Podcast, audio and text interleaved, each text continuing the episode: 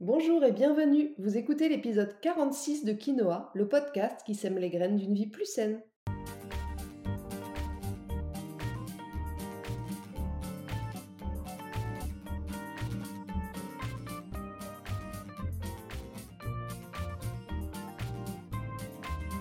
Je suis Julie Coignet, naturopathe et coach santé. Ma mission à travers ce podcast est de vous aider à retrouver ou à garder la santé en adoptant de nouvelles habitudes de vie plus saines et équilibrées. Chaque semaine, le jeudi, je vous propose de parler bien-être, forme et santé naturelle de façon simple et positive pour vous aider à reprendre votre santé en main. Dans ce 46e épisode de Quinoa, nous allons parler des erreurs courantes qui vous empêchent de perdre du poids. Parce que la saison des régimes en tout genre est officiellement ouverte, je crois, et qu'il me hérisse un peu les poils, mais aussi parce que vous avez parfois des habitudes qui sont contre-productives. Je vous explique tout ça dans cet épisode. Bien sûr, comme je vous le précise régulièrement, les informations que je vous donne ici sont générales et il est important de toujours penser à les adapter selon votre cas particulier, et c'est ce qu'on fait d'ailleurs lorsque vous venez me voir en consultation. Allez, c'est parti pour l'épisode du jour. Avec le retour des beaux jours, vous êtes nombreux, nombreuses à n'avoir plus qu'une seule idée en tête, perdre le plus vite possible vos kilos en trop avant l'été et le fameux diktat sévère du summer body. Sérieusement, est-ce qu'on en est vraiment encore là? C'est pas le sujet de l'épisode, mais je peux quand même pas m'empêcher de vous dire à quel point je trouve ça ridicule. Ridicule d'imposer une telle violence à votre corps, de focaliser sur vos petits kilos superflus plutôt que sur votre santé globale ridicule de vous comparer au physique ultra retouché des magazines ou des réseaux sociaux, et enfin, ridicule de ne pas penser qu'en perdant 10 kilos en deux mois, vous risquez de fragiliser votre corps et de tout reprendre peu de temps après. Bref, parenthèse de vieille grincheuse refermée. Aujourd'hui, je vais, je l'espère, mettre fin aux fausses bonnes idées que vous mettez en place lorsque vous voulez perdre du poids rapidement et sans précaution. Parfois, vous ne vous rendez pas compte des risques qu'impliquent vos choix. Parfois, vous pensez vraiment bien faire alors que c'est tout l'inverse. Et puis parfois encore, vous vous en fichez, vous êtes tellement pressé de perdre du poids que vous croyez tout et n'importe quoi. Bref, installez-vous confortablement et préparez-vous à vous remettre un petit peu en question. La première fausse bonne idée, qui revient pourtant le plus souvent dans vos têtes lorsque vous voulez perdre du poids, c'est de vous priver de nourriture. Il y a même des régimes qui encouragent ça ça me dépasse. En vous privant de nourriture, vous n'allez obtenir qu'une seule chose, c'est affamer votre corps. Résultat, d'une part, il va stocker tout ce que vous allez manger ensuite par peur d'être de nouveau privé de nourriture, et d'autre part, vous allez augmenter les chances de craquer pour un snack ultra gras ou sucré à tout moment de la journée. Et puis il y a encore une autre chose, c'est que moins vous allez nourrir votre corps, plus votre métabolisme de base, votre fonctionnement naturel, va se mettre au ralenti. Du coup, c'est un peu un cercle vicieux parce que plus il est au ralenti, moins il consomme de calories pour fonctionner. Donc ça veut dire moins il élimine ce que vous mangez. Donc en fait, vous pouvez même parfois prendre du poids en mangeant moins, ce que vous avez souvent du mal à entendre et à comprendre. Mais c'est en fait aussi une question de métabolisme à prendre en compte et des fois, remanger un peu plus peut vous permettre de perdre plus de poids que manger moins. Je sais, ça peut paraître surprenant, mais c'est vrai. Après, bien sûr, dans le cadre d'un jeûne thérapeutique, c'est différent parce qu'on va préparer le jeûne, puis on va pas négliger non plus la reprise alimentaire. C'est un temps déterminé pendant lequel on ne mange pas pour une raison déterminée. C'est tout à fait différent que de sauter des repas par-ci par-là ou de ne manger que de la salade midi et soir. Vous voyez ce que je veux dire? D'ailleurs, déjeuner super léger, c'est aussi l'erreur la plus classique que vous faites. Et à chaque fois, vous me demandez comment grignoter sain parce que vous mourrez de faim vers 17h chaque jour. Eh bien, à chaque fois, je revois d'abord la composition de votre assiette du midi avant d'envisager une quelconque collation l'après-midi. Même si vous le savez peut-être maintenant, mais je n'ai rien contre les collations de l'après-midi que je rajoute même parfois chez certains. Et puis si par chance vous tenez jusqu'au soir malgré un déjeuner ultra léger, il y a fort à parier que vous aurez besoin de compenser et envie de grignoter, soit en préparant le dîner, ou alors que vous dînerez beaucoup trop, trop riche, et c'est pas non plus une bonne idée pour perdre vos kilos en trop. Quoi qu'il en soit, retenez bien une chose. Votre corps n'est pas fait pour vivre dans la frustration. Il n'aime pas ça et il vous le fera toujours payer un jour ou l'autre. A l'inverse, une autre fausse bonne idée, c'est de continuer à manger plus que de raison, à grignoter toute la journée, mais que des choses healthy. Même si sur le papier les fruits, les amandes ou la purée de noisettes sont effectivement des aliments plutôt sains, en grande quantité ils le sont un peu moins. Et puis grignoter toute la journée sans avoir vraiment faim, ça risque à la fois de fatiguer votre système digestif, mais aussi de vous couper de vos sensations de faim et de satiété et de vous apporter bien plus que ce dont votre corps a besoin. Donc forcément, à un moment donné, il va stocker. Autre erreur fréquente que j'ai pu entendre, mettre les protéines de côté. Depuis que les régimes végétariens, végétaliens, véganes sont un peu plus populaires, vous êtes nombreux à avoir supprimé simplement les protéines animales sans contrepartie. C'est, je pense, une grosse erreur parce que les protéines, on en a besoin tout d'abord, qu'elles soient animales ou végétales, et puis elles sont ultra rassasiantes, bien plus que les graisses ou les glucides. Et puis en plus, elles ont un rôle non négligeable de stabilisateur pour notre taux de sucre dans le sang. Donc manger suffisamment de protéines, c'est indispensable pour diminuer les risques de grignotage, d'envie et de pulsions sucrées. J'aimerais aussi vous alerter sur une autre chose. Même si je suis bien d'accord sur le fait que le choix de ce que vous mettez dans votre assiette est bien plus important que la quantité que vous consommez, ça ne veut pas dire qu'il faut être radical et faire un trait sur tel ou tel aliment parce que vous avez lu ou entendu dire qu'il faisait grossir ou je ne sais quoi d'autre. Il n'y a pas d'aliments qui font grossir en tant que tel, tout comme il n'y a pas d'aliments détox en tant que tel. Certains aliments vont contribuer au mécanisme de la détox, tout comme certains aliments vont vous faire grossir si vous les mangez en trop grande quantité, mais seulement dans ce cas. Une rondelle de saucisson, ça va pas vous faire grossir, c'est la quantité qui fait le poison, comme le disait le médecin et philosophe que j'aime beaucoup Paracels. Donc ne supprimez jamais un aliment pour de mauvaises raisons. Si vous pensez que les féculents font grossir, par exemple, ça je l'entends très souvent, choisissez plutôt de les consommer complets que blancs raffinés. Et puis, éventuellement, diminuez un peu la quantité s'ils représentent actuellement la plus grande part de votre alimentation. Mais ne les supprimez pas complètement. Votre cerveau en a besoin, votre corps aussi, après le sport particulièrement, ou pour éviter les fringales sucrées. Ne supprimez pas non plus le gras à tout prix. On en a déjà parlé, je vous en ai déjà longuement parlé dans l'épisode 15 du podcast. Le gras, c'est nécessaire, absolument nécessaire au fonctionnement, au bon fonctionnement du corps, à condition de favoriser les bons gras, on est bien d'accord. Et puis, ne misez pas tout non plus sur les produits allégés à 0% de matière grasse. Il faut que vous sachiez que dans un aliment allégé en gras, on a souvent ajouté des saveurs et des additifs pour compenser un peu la perte de goût. Du coup, ils deviennent beaucoup moins intéressants sur le plan nutritionnel. Ne laissez pas le marketing vous tromper en adoptant une alimentation 100% light. Il me semble bien plus pertinent d'essayer de manger sain, naturel et en quantité raisonnable. Il y a encore une autre pratique que vous aimez bien lorsque vous voulez perdre du poids, mais qui moi m'agace beaucoup, c'est celle de compter ou de peser vos aliments c'est, je trouve, le réflexe le plus pénible et le plus inutile qu'il soit. Parce qu'un jour, vous allez en avoir marre et que du coup, vous n'aurez aucune idée de vos besoins naturels.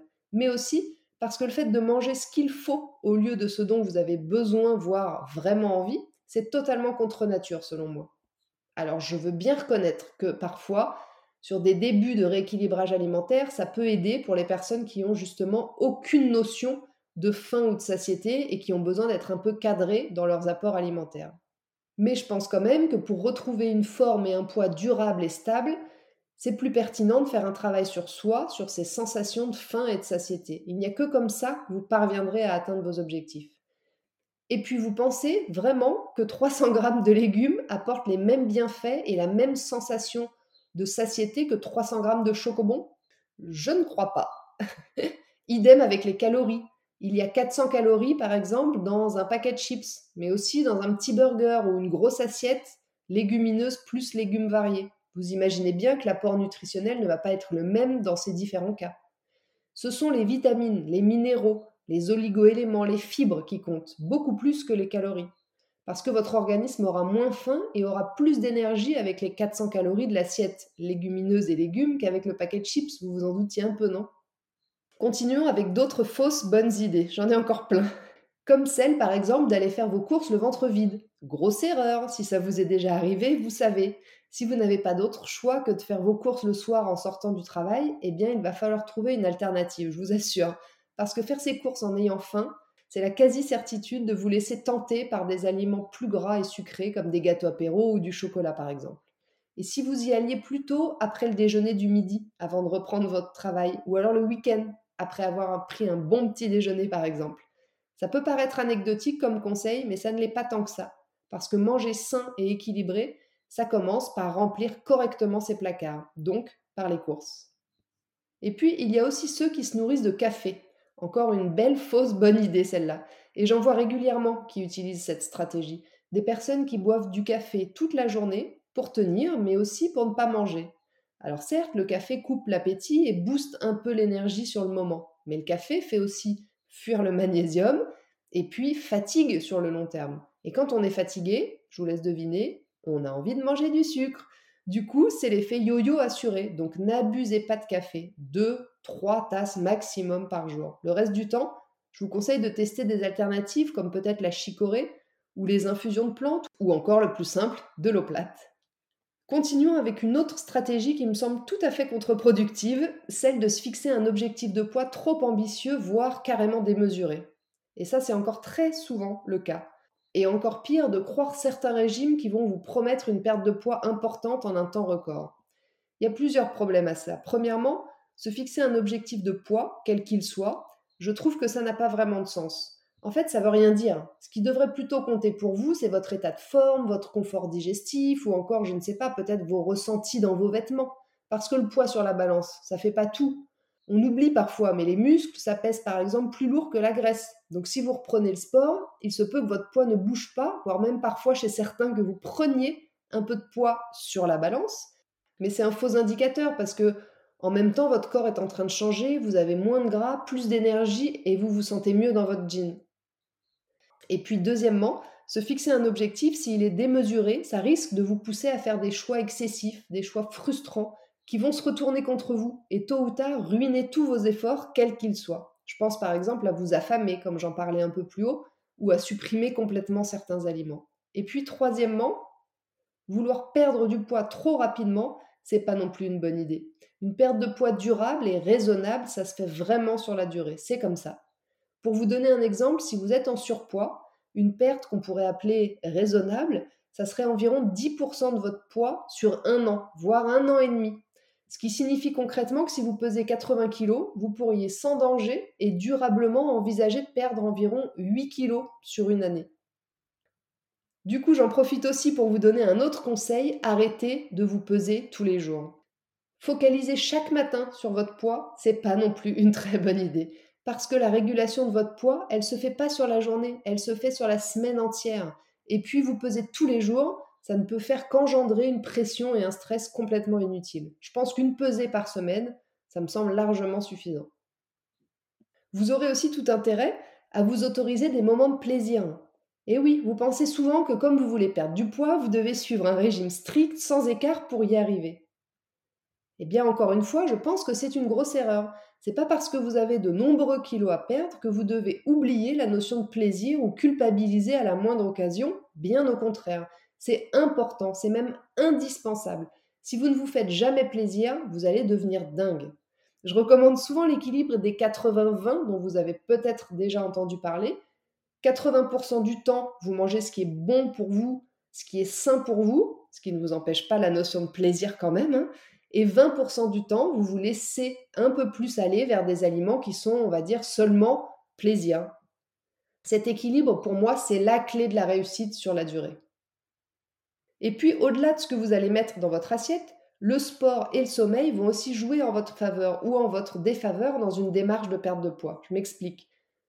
Le sport à lui seul ne fait pas mincir. C'est le bon équilibre entre sport, alimentation et gestion du stress qui va vous permettre de retrouver un poids harmonieux, un poids stable pour tout le reste de votre vie. Par contre, miser sur le sport, effectivement, pour vous aider à perdre du poids, c'est quand même une bonne idée. Mais ne faites pas l'erreur de vous entraîner tout le temps de la même manière. Tous les bons coachs sportifs vous le diront, pour accompagner une perte de poids, il faut varier les plaisirs et à minima, combiner une séance un peu cardio avec une autre plutôt de renforcement musculaire. Avec le cardio, vous allez brûler des graisses, avec le renforcement musculaire, vous allez galber votre silhouette. Et puis varier aussi les cours et les intensités. Parce que si vous faites toujours le même type de séance, au bout d'un certain moment, votre corps va s'habituer et petit à petit, il va consommer moins de calories pour le même exercice. Donc le fait d'ajouter soit de l'intensité, soit de la longueur, soit de changer complètement vos séances, ça va être très intéressant. Et puis votre sommeil va aussi être très important dans la réussite de vos objectifs. Tout simplement parce que quand on est fatigué, vous le savez maintenant, on a faim. À l'inverse, plus on dort, moins on a faim. C'est mécanique. Dormir, ça fait partie intégrante d'un programme minceur efficace. C'est scientifiquement prouvé, le manque de sommeil favorise l'obésité. Et pourtant, notre mode de vie induit souvent des nuits trop courtes et perturbées. Retenez donc qu'au-delà d'impacter votre forme et votre énergie du moment, un sommeil de mauvaise qualité aura aussi des répercussions sur votre balance. Et puis enfin, s'il vous plaît, ne succombez pas aux compléments alimentaires minceurs qui promettent de vous faire maigrir en deux temps trois mouvements sans rien faire. Les solutions miracles, ça n'existe pas. Je répète, les solutions miracles, ça n'existe pas. La seule et unique solution durable, c'est l'équilibre alimentaire, l'activité physique et le bien-être mental. Et puis, arrêtez de vous comparer aux autres. On n'a pas tous la même morphologie. Vous aurez beau faire tout ce qui est en votre pouvoir, vous ne pourrez pas changer ça. Apprenez plutôt à vous mettre en valeur et à positiver. Et voilà, sur ce, l'épisode 46 de Quinoa touche à sa fin. Je vous remercie de m'avoir écouté jusqu'ici, j'espère qu'il vous a plu et qu'il vous évitera de tomber dans tous les pièges des régimes phares de la saison. Si vous pensez que cet épisode peut intéresser certains de vos amis, n'hésitez pas à leur transférer ou à le partager sur vos réseaux sociaux. Et puis, si vous n'avez pas pu prendre de notes, vous retrouverez le contenu de ce podcast retranscrit par écrit dans l'article de blog dédié à l'épisode sur mon site juliecoignet.com. Je vous invite également à vous abonner à ma newsletter pour ne rater aucun épisode du podcast, mais aussi pour suivre mon actualité et profiter de conseils exclusifs chaque semaine directement dans votre boîte mail. La semaine prochaine, dans l'épisode 47 de Quinoa, on va parler stress, fatigue, cortisol et glandes surrénales. Vous voyez peut-être pas tout de suite le lien entre toutes ces choses, mais je vous assure qu'il y en a un et je vais vous expliquer lequel la semaine prochaine. En attendant, si vous voulez me faire un petit coucou ou échanger, j'en serais ravie et je vous invite à me rejoindre sur Instagram du 8 naturopathe. Et n'oubliez pas, comme le disait très bien l'abbé Pierre, il ne faut pas attendre d'être parfait pour commencer quelque chose de bien. À bientôt!